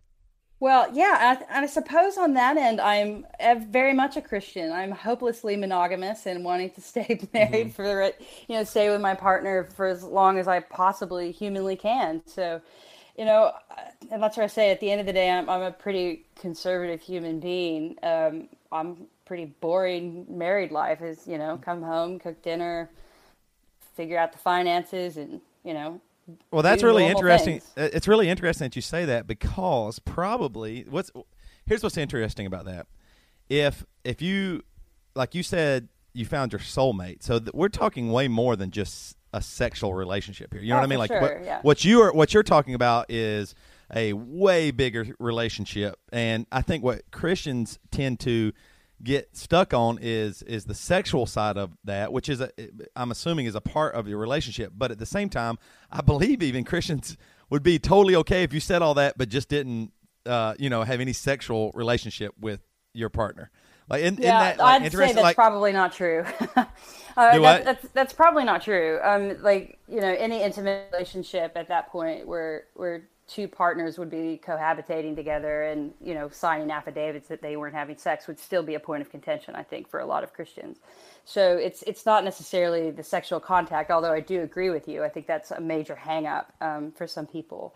no, but I mean, I, I think you could be totally a, a giant Christian star if you said, "Yeah, I have a roommate. We're we're just like the best friends. She's my she's my soulmate, my best friend." Yeah, we don't sleep together or anything. I, I get. I believe that people could. I think Christian. It's just that that hang up they have there of that thing. And what my, I guess my point, overall point, is what you're saying is way bigger than that. That you have a connection with somebody, and and it's and, and for me even I think it's okay for people to agree or disagree or whatever because you're right. What you said I think is totally true. If you have a problem with being homosexual, don't be one. You know, you know, you know that, that that makes that makes total sense to me. if that yeah, and Uh, if that's at all possible for you to not be one, so. right. Yeah, right. So that's, I mean, but that, uh, even on the other end, that's that's that's. I just want to stop and say for a second. There are a lot of people who actually are, you know, attracted to the same sex that really do try and reconcile that in a way that's really traumatic for trying to not be that way. And that's that's so psychologically damaging. I, I think the point is here somewhere in all of this is that we've got to find a, a sense of comfort in the stories that we have, in in the person we are and the being we are today. And and it's some and I, at at that point, you know, that that incorporates a lot of things. It incorporates, you know, how we are sexually, how we are spiritually, how we are with other people, how we are in a room, or what we do with our careers. But part of that for me that I'm just so passionate about is just being comfortable in your own skin and with your own story, and you know, just being able to deal with what you've got on your plate today. And, and being able to, to, to live out that life as best and as positively you can um, I think is the the real challenge and the test for us to figure out how do we do that in when we come together in groups when when those challenge our own ideas because I think more often than not when we see a difference, you know, going back to the Christian festival kind of conversation, sometimes we see somebody that challenges our own sense of security. We see somebody that challenge points out something or asks us to do something that we know that we just simply cannot do, and we judge ourselves for that. And I, I think there's a point of getting beyond that judgment and seeing what we really want to do about it, and, and I- being I think your comfortable with the biggest- person we want to be. Honestly, I think your biggest sin is you're just too damn nice. It's like driving me insane. you're like the nicest person in the world. You give people grace. You forgive them even if they're yelling at you. What the I hell's your problem? You're slow I to do. speak. yeah, you're slow to speak, slow to anger. I can't believe it. None of those things are true. They're so not true. I, Hey, let I, me- I absolutely am outrageously angry at, at times, but I think there's, a, you know, I try to do all those things at home. I try to do those in my quiet place. my quiet, padded little dark room. Jennifer, I, I can speak for Toby and Matt when when I say this, and that is, here's I think uh, here's how I think we feel, and not one of us has any doubt in our minds as far as your relationship with Christ. I believe I I, I read what you uh, put in some sort of uh, I think it was an interview, and you talked about how the fear of the Lord has taken on just a completely different meaning for you as far as what what does God you know feel about me embracing this part of my life.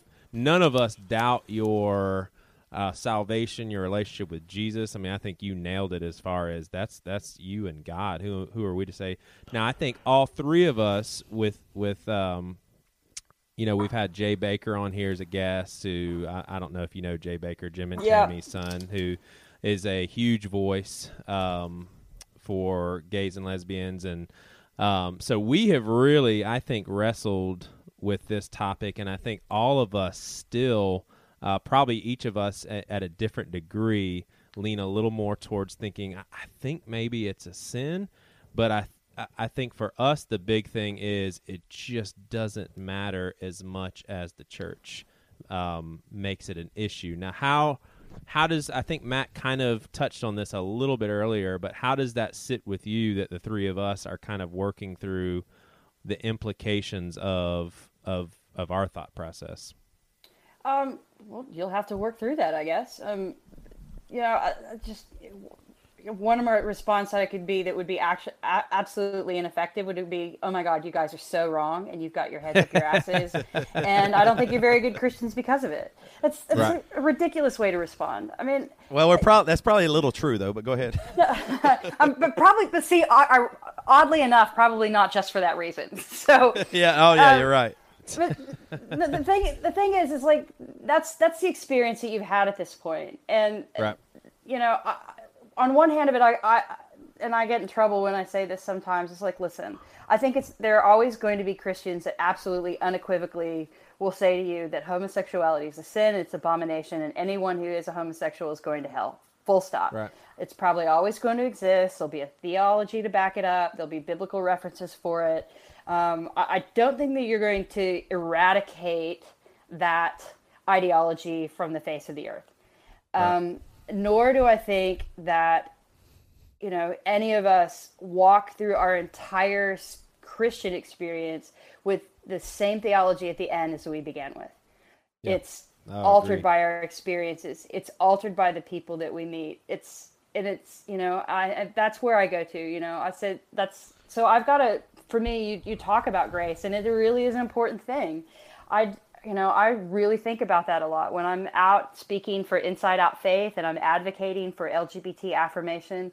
I really think long. I try to think long and hard about the way that I speak that shows the same kind of respect and appreciation for someone else's spiritual process that's come to that conclusion mm-hmm. because it's not just straight you know evangelical christians that come to that conclusion there are atheists who come to that conclusion and there are people who have been questioning their own sexuality that have come to that conclusion that you know homosexuality is a sin so you know i think the challenge here is to be graceful to the people that you meet to believe the story that they tell you and give them the space to do that without you know demonizing them for holding that belief but I love it. You know- I think that's so awesome.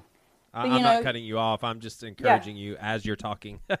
Go ahead. But no, but we all, you know, I'm sure, you know, if we all sit down here, you know, said, all right, here's a pen, piece of pencil and paper, and we all go off and we write out like 15 things we fundamentally believe in, and then we all come back together. There are going to be some things that we all come together that are going to be largely different and that we Yeah. disagree or maybe even anger us.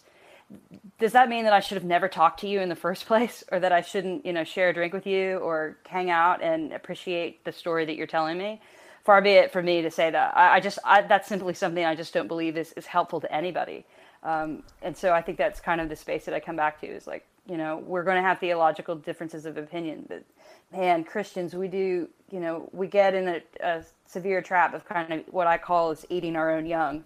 You know, Yeah. we're we're so adamant about defining what a Christian is at the expense of other people who are still on a journey is, um, to me, a mistake. So it sounds to me like you huge, you Jennifer. mentioned that earlier as well that maybe you referenced it that maybe someday things will be different even in the Christian industry or music industry as in so it's, it's, you're kind of hinting to me that you think progress is being made and that you do think there will be widespread uh, change or reform or more openness in the journey of Christianity itself in the in the mainstream Oh, who knows? You know, uh, one of the things I, I, I say in terms of you know Christian music is you know I don't I don't think there'll be an openly gay artist on a mainstream Christian label until they're probably homegrown from a church. Mm-hmm. You know, a worship leader that's been known to be gay was hired when they were gay, has a following when they were gay, and a, you know the marketplace can't help but cash in on that.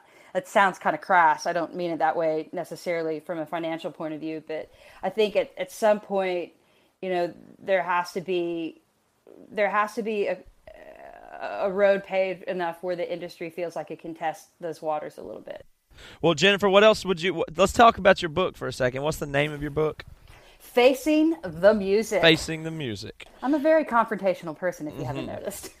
and that and that is out now everybody can get it where do you like Yep. them to buy it uh, you know, Amazon.com, iBooks. You know, every I think you can go down to the local bookstore. I think they're selling at Barnes and Noble, a lot of places. Um, you can stop by my website at jenniferknapp.com and see it. So it's anywhere you should be able to find a good book.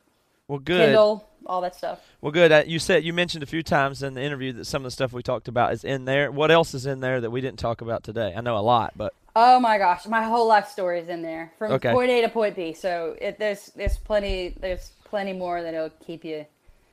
You don't have to listen to me talk for another hour. Instead, just go read the book.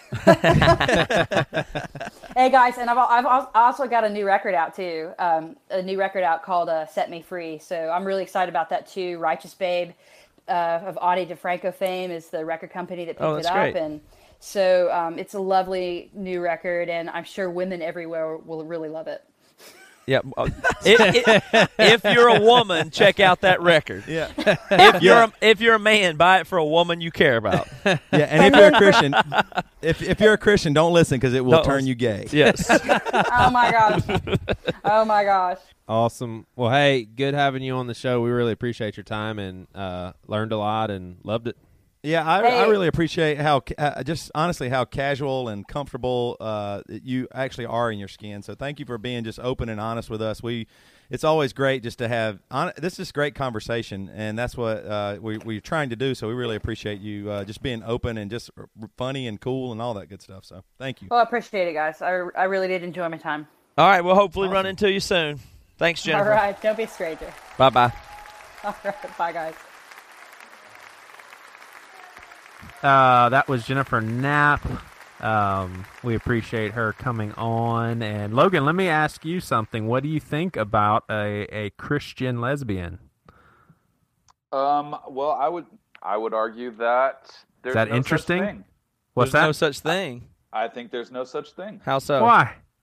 because I don't believe that you can pick and choose what you like about a religion. You either like everything or nothing.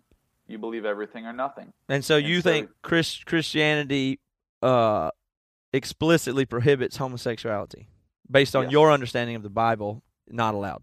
Yes. And so, Huh. if you want to be a Christian, you can't be doing any of that other shit. Yeah. but maybe we're, but you know, us Christians, all we do is pick and choose, anyway. Is what you always say. So why That's can't people fact. just justify this or that that way? Maybe you we just can. misread the Bible.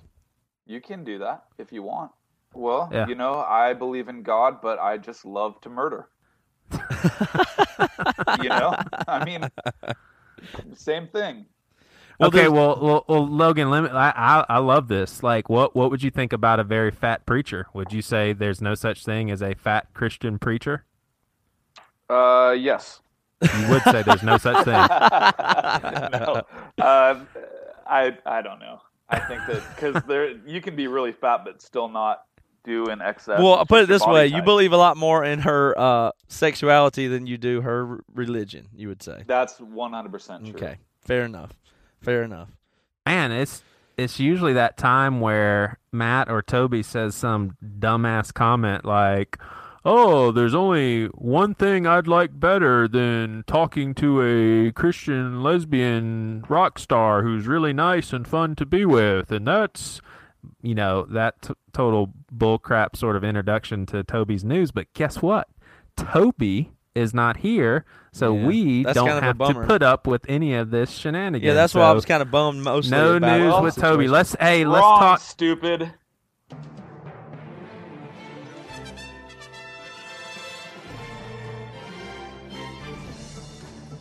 In a world where three Christian weirdos get to talk to the internet and get sort of popular, this is News with Toby. I'm still- Logan Kale, filling in for Toby Morrell. so it's still news with Toby, It is still News with Toby. I'm not just news with Kale. Logan. No, News with Toby. I'm Logan Kale, filling in for Toby Morrell. Well, Logan, that's bring you the damn news. Logan. That's a very honorable thing that you just did, and I have to tell and I have to tell you this that I'm actually looking forward to this. I mean, I, I am I am blown away by how well you have already done. I mean, you have already far far outdone Toby. So Just- it's not just news inherently that you have a problem with. No, Toby just, just is Toby. horrible at his job. Oh, Yeah. okay. Well, Logan, this is great. I'm excited about it, man. So you're doing news with this. You're doing news with Toby, and we have Logan doing it. I'm I'm thrilled this about is it. News with Toby. I'm Logan Kale, filling in for Toby Morrell. All hey, but let me let me speak for Toby. Just don't teach this to our damn kids, okay? This is the liberal news. Um, liberal atheist news. I've done a, in my opinion, I've done a great job of picking stories that Toby probably would have. All right, let's hear it. Uh, now, as a true journalist, I don't reveal my sources, though. Okay. So this could, uh, you know, don't ask because I'm not going to tell you. Okay. Wow, so you you're kind of you're you've got a little double standard going on. You're actually trying to be honorable and respectful of Toby Toby's news by doing things that he would do, but you're actually saying he's pretty unprofessional by telling the the listeners what his sources are Well, isn't that why we all love Toby? because he's unprofessional. Yes. well, lay it on why us, I love Logan. I'm Toby. ready. All right. So my first story is uh, well, I'll just I'll introduce it a little bit. Uh, are you guys looking forward to all of the nostalgic uh, Christmas television commercials that Yes. we'll be seeing here pretty soon? Yeah, yes. man. Well, too bad because there are no more Clydesdales on the Budweiser commercials. Oh, Uh, due to the fact that Budweiser is uh, declining severely. Uh, uh, here's a number. It's declined from nearly 50 million barrels at their peak in 1988 to only 16 million barrels of beer made last year. wow. They're not going to bring out the Clydesdales because they're trying to get into that peak market of 21 to 27 year olds, otherwise known as millennials. Wow. So the so Ah. Budweiser's taking a dive. Budweiser is taking a big time dive, uh, but it's also due to the rise of light beers, Mhm. uh, like its like its own Bud Light. Bud Light has now surpassed Oh, I see. So you're talking about Bud Heavy when you say Budweiser, not all of Anheuser I'm talking about beers. the king of beers. Yeah. Well, Uh, but yeah, Bud Light has overtaken as the number one selling beer as of 2001. well, that's good Coors news for Anheuser Busch at least. Then still Bud Light's Well, no, good. Wait a second. It is no longer number one. Coors No? Light took over that crown in 2011. Well, you know, there, Oh. I have a lot of really strong thoughts on this. First of all, I love light beer. Secondly, I love Bud Light. Bud Light is my favorite beer. It is the beer that if I could only have one beer forever, that's what it would be.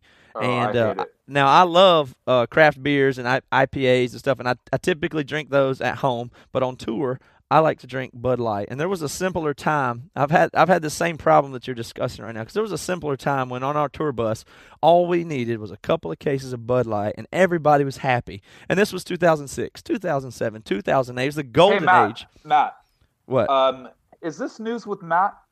no, I'm just Toby gives a story, and then I reflect on it a little bit, and then Joey says something dumb, and we move on.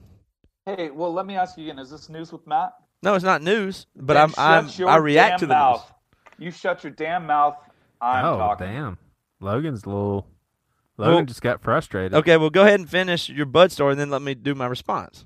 I appreciate Okay. letting me finish. Can I finish? Go ahead. Can I finish? Can I talk? Yep, that's what I was going for. Thanks, Joey. You're welcome. Uh. So, believe it or not, 44% of 21 to 27 year old drinkers have never even tried Budweiser. So yeah, they are looking to update their image. Uh, February Super Bowl ads will not be featuring something like Fleetwood Mac. It's going to be a little less baseball and a little bit more raves. Mm. So, Matt, let's hear your thoughts. Okay, so back to what I was saying. There was the golden age in 2006, 2007, 2008, where all Emery needed was a bus full, a couple of cases of Bud Light, and everybody was happy. And then one by one, people defected. Dave starts talking about, well, you know what? I like Coors Light better now. And then Toby gets on this Miller train. So now, Oh, yeah. when we go on tour, and we I'm used to celebrate, we used to celebrate Bud Light as you know something we could all rally behind or whatever. I still like it the best. And then now we have to stock our cooler with Miller, Coors, and Bud Light, and it's it's depressing. It's sad. It's a loss of a of an era. So it's too bad. But Budweiser itself, I never really liked anyway. But I'm a big Bud Light fan, and I just want to say one thing to everybody out there: don't knock domestic light beer. The kind of uh, think of it this way: we're Americans. That's what we're supposed to drink. If you went to Belgium and saw people drinking Stella, which is their native best-selling beer, then I I think it is at least. Then you would It say, is. "Yeah, I'm in Belgium. I want to do what the Belgians do." If you went to Mexico and saw them drinking a Tecate on the beach, you go, "Yeah, I'm in Mexico. That's what I want to do." If you're American, you should be proud to like our leading brands of domestic beer. You don't have to be snobbier than that, people. Now, I love Matt, I IPAs actually- and craft beers as well. I was actually with you until I started doing a little bit of research, and I have now defected. I no longer will drink the I call them macro beers Mm-hmm. Uh, because they put a lot of really weird stuff in them. Like for example, Pabst when I was in college was by far my favorite beer. Uh, they put corn. You're so hipster. They- yeah, the, the whole micro thing. I mean, they're good, they're fine way to like them, but they're too hip. To, No, I don't like micros either. I'll go to Tecate or go. like Imports. a German beer. So Yeah, imports. I'll go imports. All right, But so fair yeah, enough. Yeah, they put they put weird shit like corn syrup. Like every beer has a GMO. But High Life was always that was my ultimate favorite. yeah, that's a cool one too. All right, let's do. Let's get through so you can get through your stories. We don't have a tons All of time. Uh, number two, there's a controller that is in the works for video games that draws real blood every time you are shot in a video game. What? Yeah, Bloodsport is the name of the device, and it draws real blood. It's uh, it's currently in Kickstarter mode right now. If it's successful, it'll raise the stakes in shooters forever. Hmm. And it's actually it's designed to save a whole lot of lives in the process. Save they're- lives. Yeah, it draws blood to give to blood banks across the country. What is the method by which the blood is drawn? Uh, there's a needle in your arm, and it is. Uh, do you remember the controllers with the rumble packs? Yep. So it's the same technology, but they've just uh, have rerouted the electrical signal, letting you know you've been hit, and using it to turn on the blood collection system. Wow. So it's not engineered to inflict pain on No. the user. It's it literally draws blood in some real time proportion to what they could have theoretically lost from the game. So the person No. donating Uh, blood. Not a, they're donating blood. It's it is still just a prototype, but it measures how much blood is actually drawn. Mhm. So it will not just take all of. No, I know, but it's it's it's in intended to simulate like you got shot. So now you're gonna lose some blood now. So as you Yeah. get the more you get shot, the more blood you will lose. Yeah, that's interesting. Yeah, it's int- we'll see if it if it gets successful. And I mean, it, this is not this is not going to be something that you can buy for your home use. This is going to be used in places like video game tournaments. So Sure. it's so it's monitored and so they know that the blood is clean. Yeah, I would hope so. Well, thank you. That's a good one, Logan. You got any more? Uh, one last one. Uh, man fakes 911 call to avoid traffic ticket. Police say that during the traffic stop, Jose Navarro Jr. called 911 and falsely reported hearing eight gunshots. He also claimed that a man had been shot and was lying on the ground a few blocks away from where the police had stopped him. The idea was the officers that pulled him over would have to leave the scene and respond to the more serious call. Oh, so that's pretty close. So this is a very, very Toby-like story. Toby's Yeah, obsessed with cops and cops getting pulled over and Yeah. lying and scamming and things like that. So all these stories have been, but this one particularly is right Yeah. up Toby's alley. Except for you pronounce the ethnic person's name right was the problem I have so far. Well, like I said, I I am a true journalist. Do you want to try it again and mispronounce the name? Uh, okay. Uh, police said that during the traffic stop, Jose Navarro Jr. called 911 and Jose. falsely reported hearing eight gunshots. That's good. Okay, so did it work?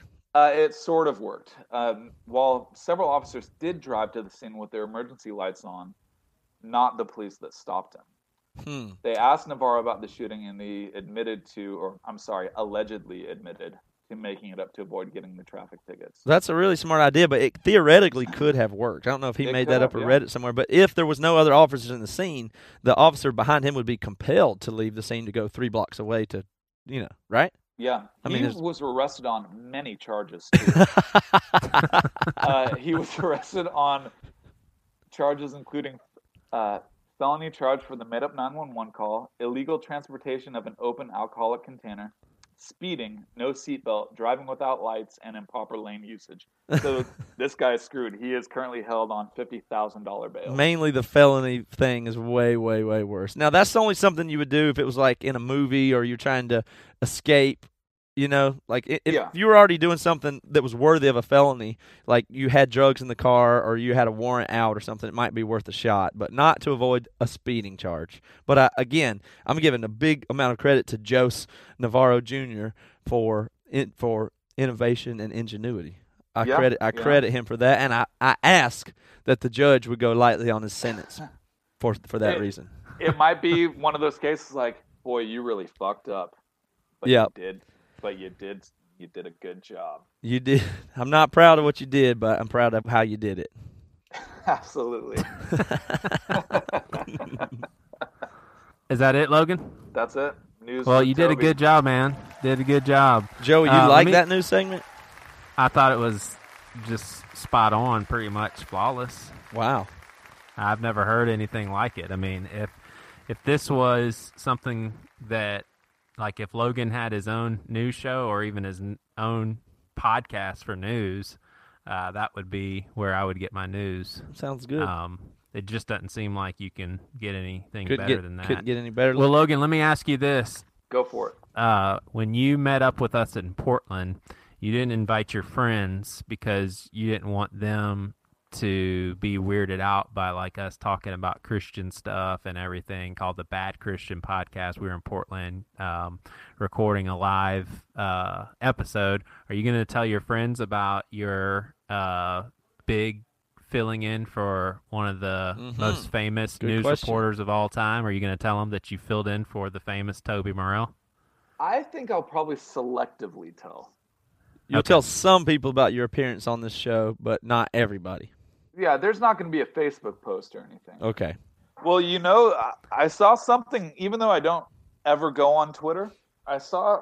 I still get emails about because I signed up to Twitter a long time ago. Some dude mentioned that my episode was his favorite. Well, I Yeah. enjoyed so that. there was one, too. clearly there was clearly demand to have me back on. Well, Yeah. you're you're here. You've you've been featured You've been on, on three of them now. episodes. So Yeah, I Yep. sure have. Now, the thing that you will need from you before we can get out of here, because this episode could go as long as three or four hours, um, we're usually waiting on Toby to say something really funny, largely a joke at Joey, and then we we can all laugh, and then we can get out of here. So, I'm really nervous that we won't be able to end the episode. Oh shit! I But can't bef- I'll let you think about that for a minute, and I'm going to tell people about the BC Club while we're here. The BC Club. Matt, I, I need to uh, get a charger real quick. Okay. I'll let you have a minute there to think about a zinger to get out of here with, Logan. But I'm going to, in the meantime, talk about the BC Club. So, the BC Club is a group of monthly supporters that make it possible for Bad Christian to exist.